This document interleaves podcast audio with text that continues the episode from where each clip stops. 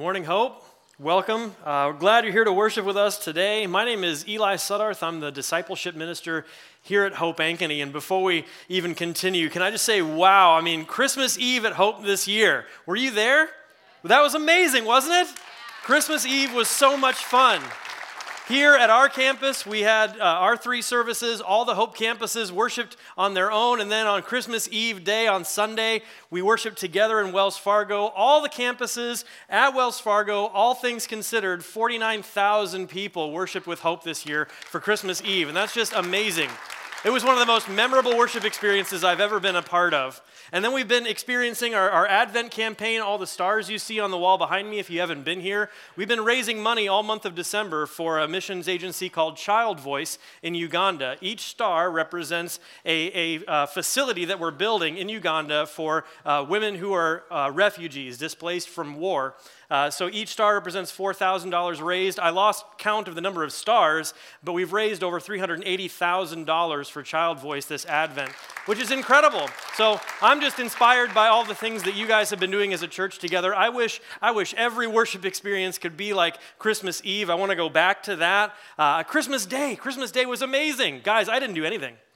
Nothing at all. I didn't do a thing. My wife and my kids and I, we just stayed at home. It was warm and cozy, and we enjoyed the food and the presents. And I got these new uh, Chicago Cubs pajamas for Christmas, and they were so comfortable. Yeah, 99 days till opening day. So go Cubs. I didn't, I didn't change all day. I stayed in my pajamas. It was the best. I wish we could. I wish every day could be like that. Want to go back to that warmth and comfort because then comes December 26th, the most hated day on the, on the calendar, I think the day after Christmas. What are you supposed to do on the day after Christmas? I mean, you kind of you go back to work. I know that some of the students in the high schools here, they've got finals after the break. Whose idea was that? Did you study the day after Christmas? I don't know. What do you do? It's almost like a switch flips. Everything that was great about Christmas and leading up to Christmas all of a sudden changes. Like, like snow. Snow before Christmas is the best. It's, a, it's appropriate. You need snow. My, my four year old daughter on December 23rd was almost in tears because she was afraid we had missed Christmas. It hadn't really snowed. She thought we missed Christmas. And then it snows on the 24th. We got our white Christmas and it was perfect, picturesque and beautiful. And then after Christmas, it's just cold. It's just cold. Snow is cold and heavy and wet, and we have to deal with it for at least two more months. It's, it's just unnecessary, snow after Christmas. Before Christmas, there are all the lights and the decorations, right? Everything looks so festive and beautiful. Here we had so much fun decorating for Christmas. It's, it's just, it, it's appropriate. And then after Christmas, we have to take all this stuff down. Where does, even, where does it even go? Do you remember how to get everything back in the boxes and we just throw it all in there and untangle it in 11 months? We haven't even started taking stuff down around here because I'm pretty sure we're going to end up like that. Before Christmas, there's Christmas music. Christmas carols before Christmas is the best. I mean, I don't care how many times I've heard Feliz Navidad. If I'm in a department store, I'm belting that thing out with everybody. You just sing it along, and Christmas music is great. And then after Christmas, I don't even want to hear a jingle bell, let alone sing about jingle bells. It's over. Christmas music is done until next year. And that's it. Before Christmas, there's all the food, right? All the food before Christmas, it's like all bets are off. No holds barred. Give me whatever you've got. I'll put it all on my plate. I want all that food and the pie and the cookies, and I'm stealing my kids' candy. I don't even care. It's Christmas. And then after Christmas, this week, we're confronted with the cold, harsh reality of the bathroom scale. And it's New Year's resolution time, I think, especially for me. Man. Before Christmas is the nativity scene right? It's beautiful. Mary and Joseph, the manger and baby Jesus, the star, and the wise men and the shepherds and the angelic choir singing, and it's just great, the nativity scene. We wish we could go back to that. We want to go back to all these warm, comfortable parts of Christmas, and now we're, we're at what's next. Because what's after Christmas for the nativity is the reality of the struggle of Jesus come to earth. What it really means that Jesus has come and why he's here the war that's being waged against the forces of heaven and hell. Why Jesus has come starts right after Christmas. Our Bible reading for the day, Jesus is dedicated in the temple according to Jewish law, but then immediately, right after the wise men were gone, an angel of the Lord appeared to Joseph in a dream. Get up, flee to Egypt with the mother and his child, the angel said.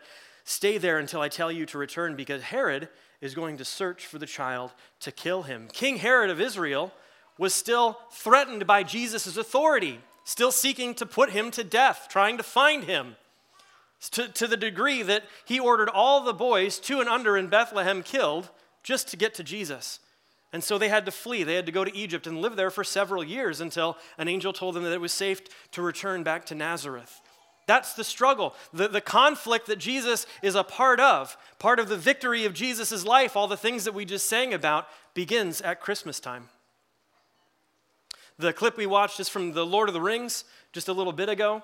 And, and J.R.R. Tolkien, who is the author, was himself a Christian, and he had that conflict in mind when he was writing The Lord of the Rings and many other of the other books he wrote around the, the, the setting of Middle Earth, the kingdom that he, he envisioned the, this conflict between the forces of good and the forces of evil. And, and in the scene we watched, the kingdom of Gondor, a kingdom of men who is fighting on the side of good, are besieged by the forces of evil. They're completely surrounded, and they don't have enough people in their town to defend against Sauron's army that are attacking them. And so they need to light these fires on mountaintops to be able to signal the kingdom of Rohan to come to their aid, to help, to fight together, to win this war. And I don't know if you caught the, the line that the wizard Gandalf spoke as the first couple of pyres on mountaintops were being lit. He said, Hope is kindled. That's what Christmas time is for the church. For the world, really, hope is kindled. The light of heaven has come down, a flame has been lit.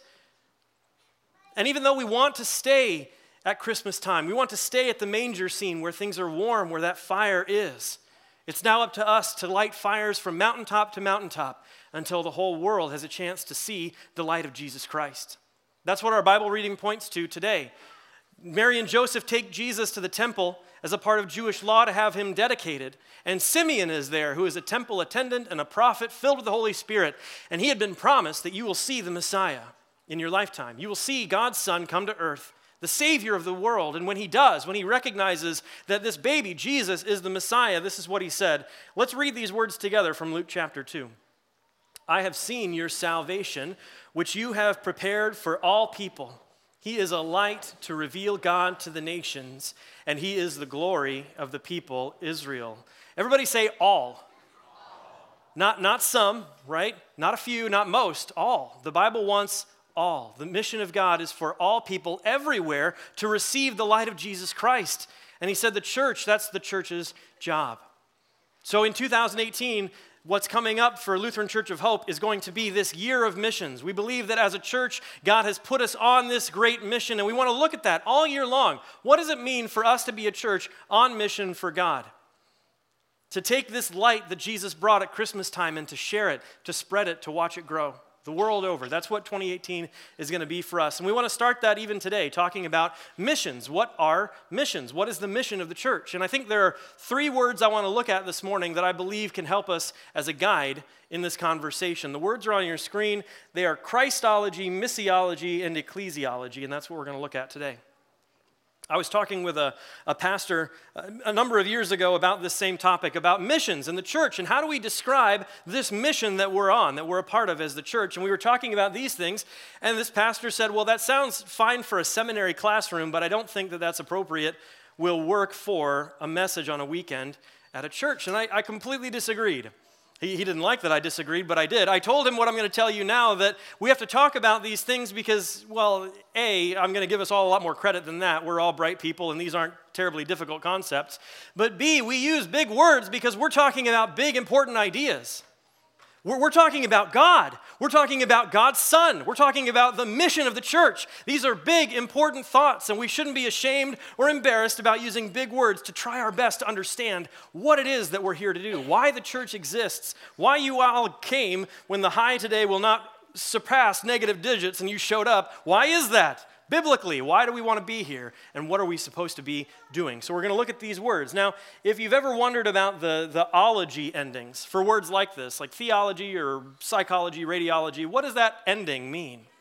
Well, that comes from a Greek word, logos. That's where the ending comes from, the suffix ology. It comes from the word logos in Greek. And if you were at Wells Fargo on Christmas Eve, you heard Pastor Mike talk a fair amount about the philosophical understanding of the word logos.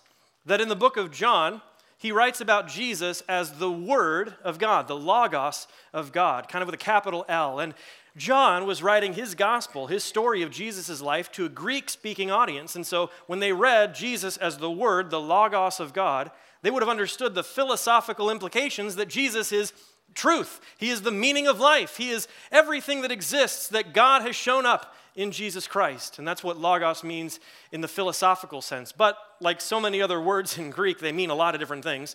And the lowercase understanding of logos, the simplest definition is that it's just a written word or an idea or a matter of study. And so when you see the ology ending, it's just the study of whatever comes before it. So theology, theos is Greek for God, theology is the study of God.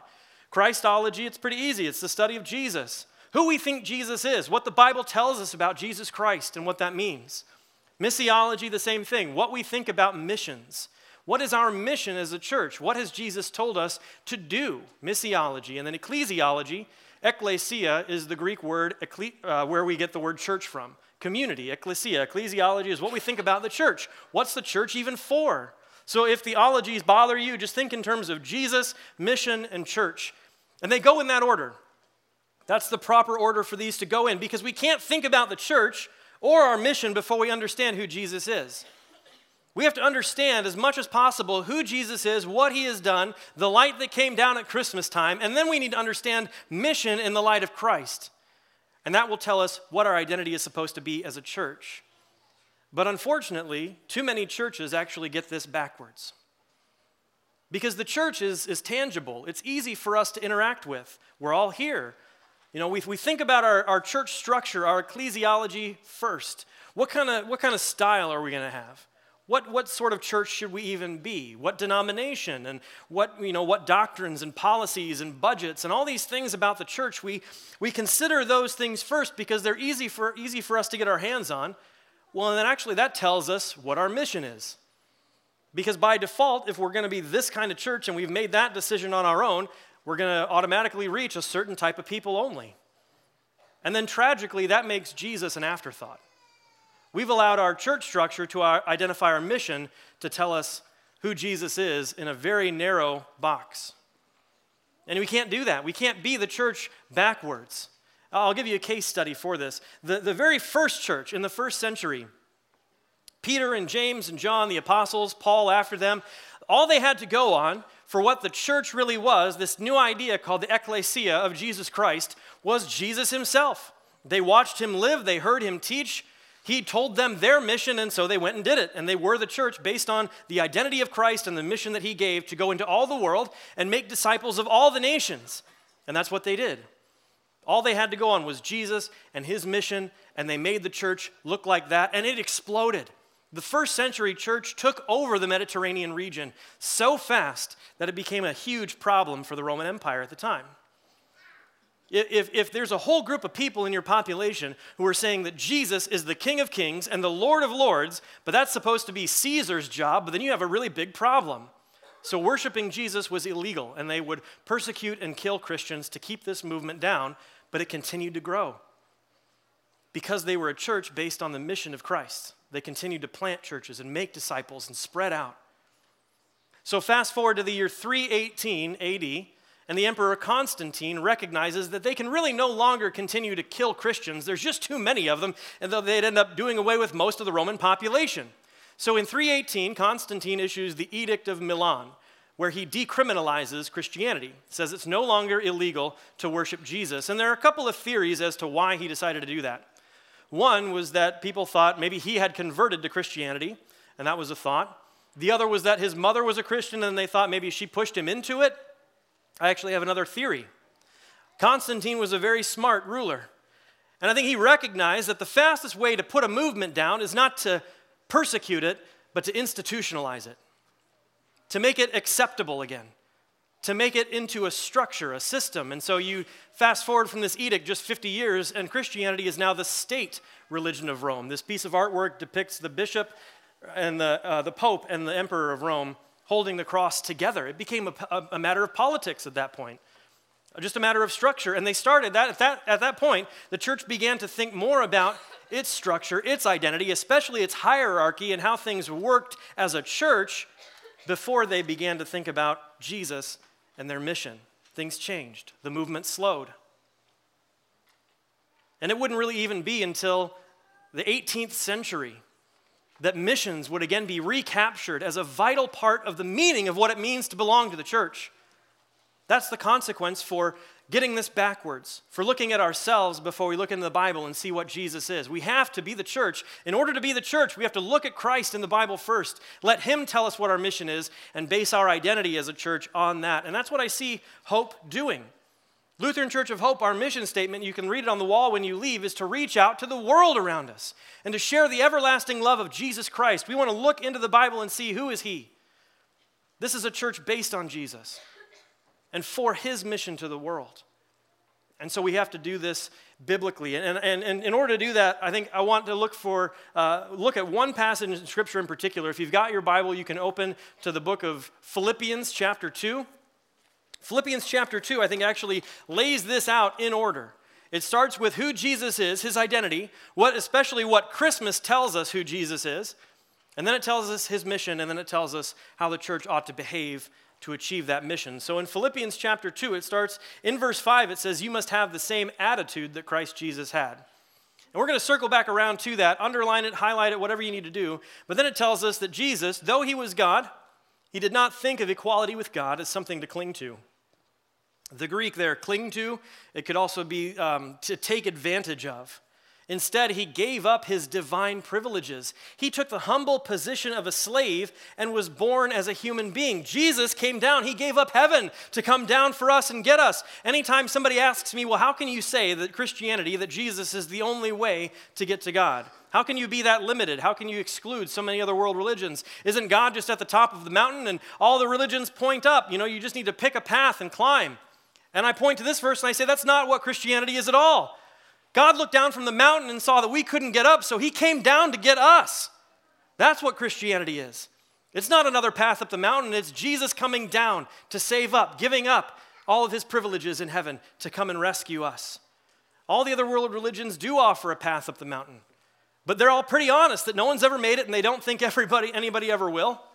There's no hope for actually achieving that goal to know God really. In Christianity, God said it's the reverse. I'm coming to get you in Christ. I'm going to send my light from heaven and light a fire, kindle hope on earth so that it can spread.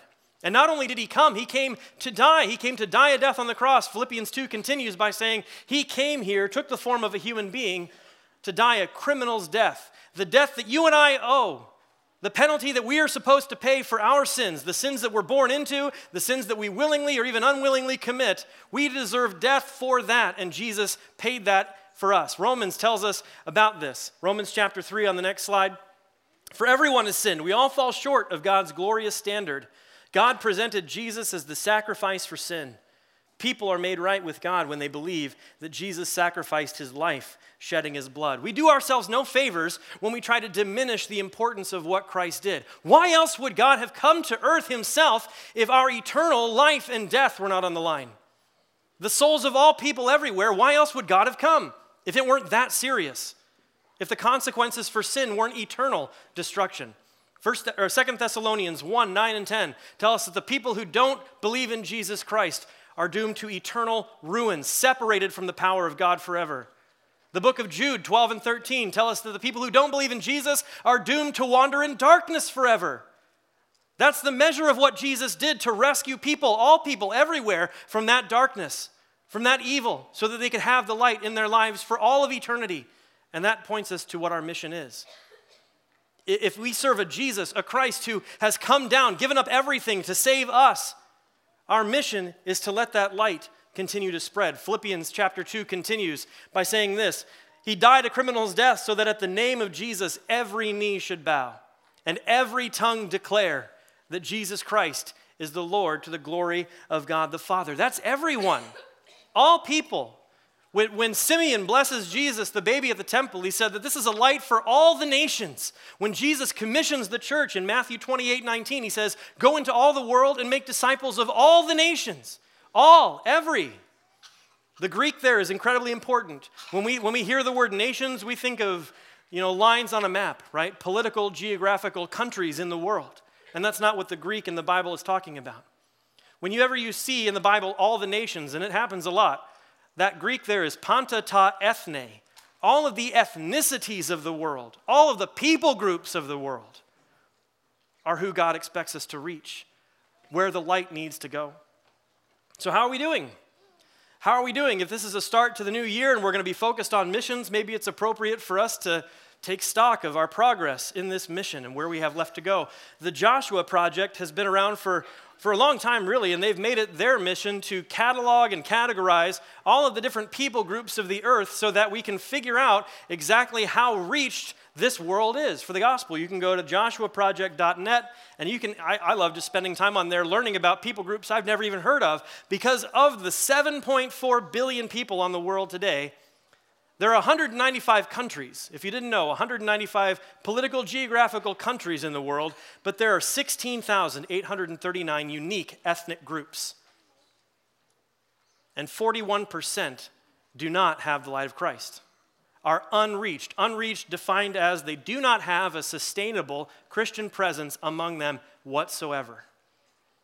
7,000 people groups, 3 billion people do not. The light that we are supposed to light from mountaintop to mountaintop to all the people groups of the world has not reached 41% of those.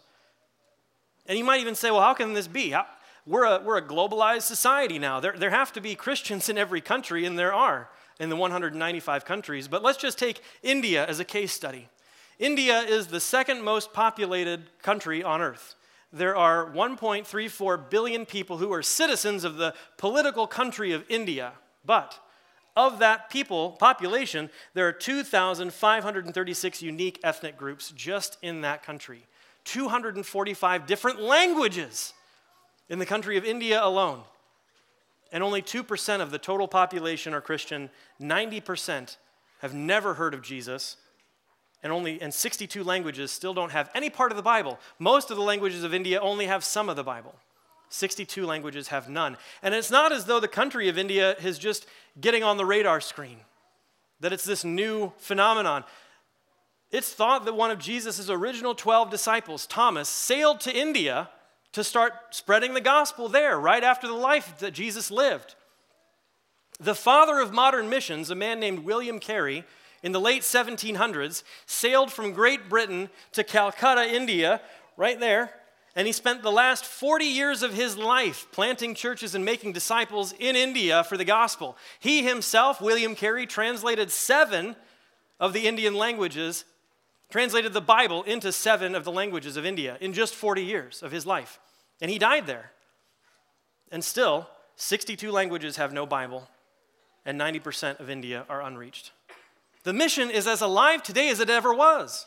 We still have work to do. The fires that need to be lit are needing to be lit by us on mountaintop to mountaintop. If we serve a Jesus who was sent to earth to die for our sins, and if he puts us on the mission to go, then we have to go.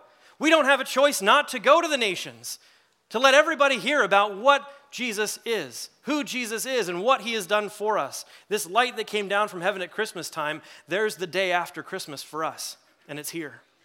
We have to go. In 2018, Hope is going to be sending dozens of teams around the world. You can be, Hope Ankeny is sponsoring the South Africa trip in October. You can go online and sign up for that. You can explore our missions page and see where all the trips we're taking this year that you could be a part of to go. I'll be leading a trip in June to, to New Mexico, to the Navajo people in New Mexico, where we can help them. This is a family trip, so children five and up can go on this trip because we want the next generation of our church to know about the mission of Jesus. How important it is that all people everywhere have a chance to hear about Jesus' salvation. And so next Sunday, you can come to a, meeting after church uh, just downstairs in the lower level, and we'll talk all about Mission Navajo in June. We have to go, and we go as a team. All of these things we do, we do together. Philippians makes this interesting turn in chapter 2. You know, it's told us about Jesus giving up his divine privileges, being taking the form of a slave to save us. And then it tells us our mission is for all people everywhere. And then it kind of makes this weird pivot. It says in verse 14, do everything without complaining and arguing, so that no one can criticize you. Live clean, innocent lives as children of God, shining like bright lights in a world full of crooked and perverse people. It doesn't really seem to fit, does it? Until you think that this letter was written to the church of the Philippians, a church plant in Greece, the first church plant in Europe, how the church needs to behave in order for this light to stay lit. I think one of the most powerful weapons that Satan uses against the church completing its mission. I don't think it's sin. I don't think it's temptation necessarily. I think his most powerful weapon against the church is actually division. There, there's no faster way to put us down, to keep us from doing what God called us to do, than the fights that we have over our ecclesiology, those, those doctrines and practices and styles and those things that we wrestle over so much and waste our time fighting about. That's what actually keeps us from focusing on who Jesus is and the mission that he's called us to complete. We need to get along. We can't be arguing with each other over those things. How will the world believe in the light of Christ if they look at us and they just see division and conflict? The light that Jesus gave to us the day after Christmas for us, that we need to shine like bright lights in a world that's broken and dark, happens when we do it together. When we come together, when we rally around each other, pick each other up off the ground, encourage each other to keep going, to fight harder, to fight longer, to stay strong in our faith, and to keep going in the Lord of the Rings, when um, Frodo, the main character, who is tasked with taking the ring of power and destroying it to break the bonds of evil over the world, and, and he and his partner Sam are traveling together. They've been traveling for a long time, and the burden of this responsibility has been weighing so heavily on him that they begin to fight. They get into a great conflict with each other, and it completely throws them off of their own mission until this happens. Let's watch. This is a fight worth fighting. The, the, the battle that's being waged for the people in this world who are wandering in darkness is worth fighting. And it's hard. There, there's no point in, in us pretending that it's not difficult to go to the ends of the earth to reach all the people of the world. And that's why we do it together. That's why we walk this path together. Tolkien, in the first book of the Lord of the Rings trilogy, wrote this He said, The paths that you shall each tread are already laid before your feet though you do not see them. And I wonder this morning, as we you know, emerge into 2018, what the path that God has laid at your feet to walk in this mission. What is the path that's set in front of you that you may not even see yet that God expects you to be on for this mission to be completed in the world? Will you be the next one to go to India or to China or to South Africa? Will you be the one to walk across the street to your neighbor who doesn't know anything about Christ or down the hall of your classroom or your workplace? What's that path that Jesus is putting before your feet for this critical mission? The path that was before Christ's own feet led him to the cross, where he was victorious over the grave. And, and the song we're about to sing rallies us together and reminds us that we're not fighting this fight alone, that Christ continues to fight with us. We have the Holy Spirit inside of us and that we can proclaim this great good news. We can continue to shine Jesus' light from mountaintop to mountaintop until the whole world has a chance to hear of who he is and the love and the salvation that he brings to all people everywhere. Let's pray together. Heavenly Father, I thank you for the time that you've given us, a time to reflect on a year gone by and to look forward to what you have for us as a church in 2018. I pray, God, that you would make us a church convicted of our mission that we would be so firmly focused on who you are and what you've asked us to be that our identity would be completely wrapped up in following you to the ends of the earth. I pray also that you would bring us unity, that you would drive out all division from us, God. Keep us a church that is strengthened by the unity of your Spirit and the love of your Son. Help us to encourage one another this year as we, as we continue to push forward and to see more people know who you are and to receive your light. In Jesus' name.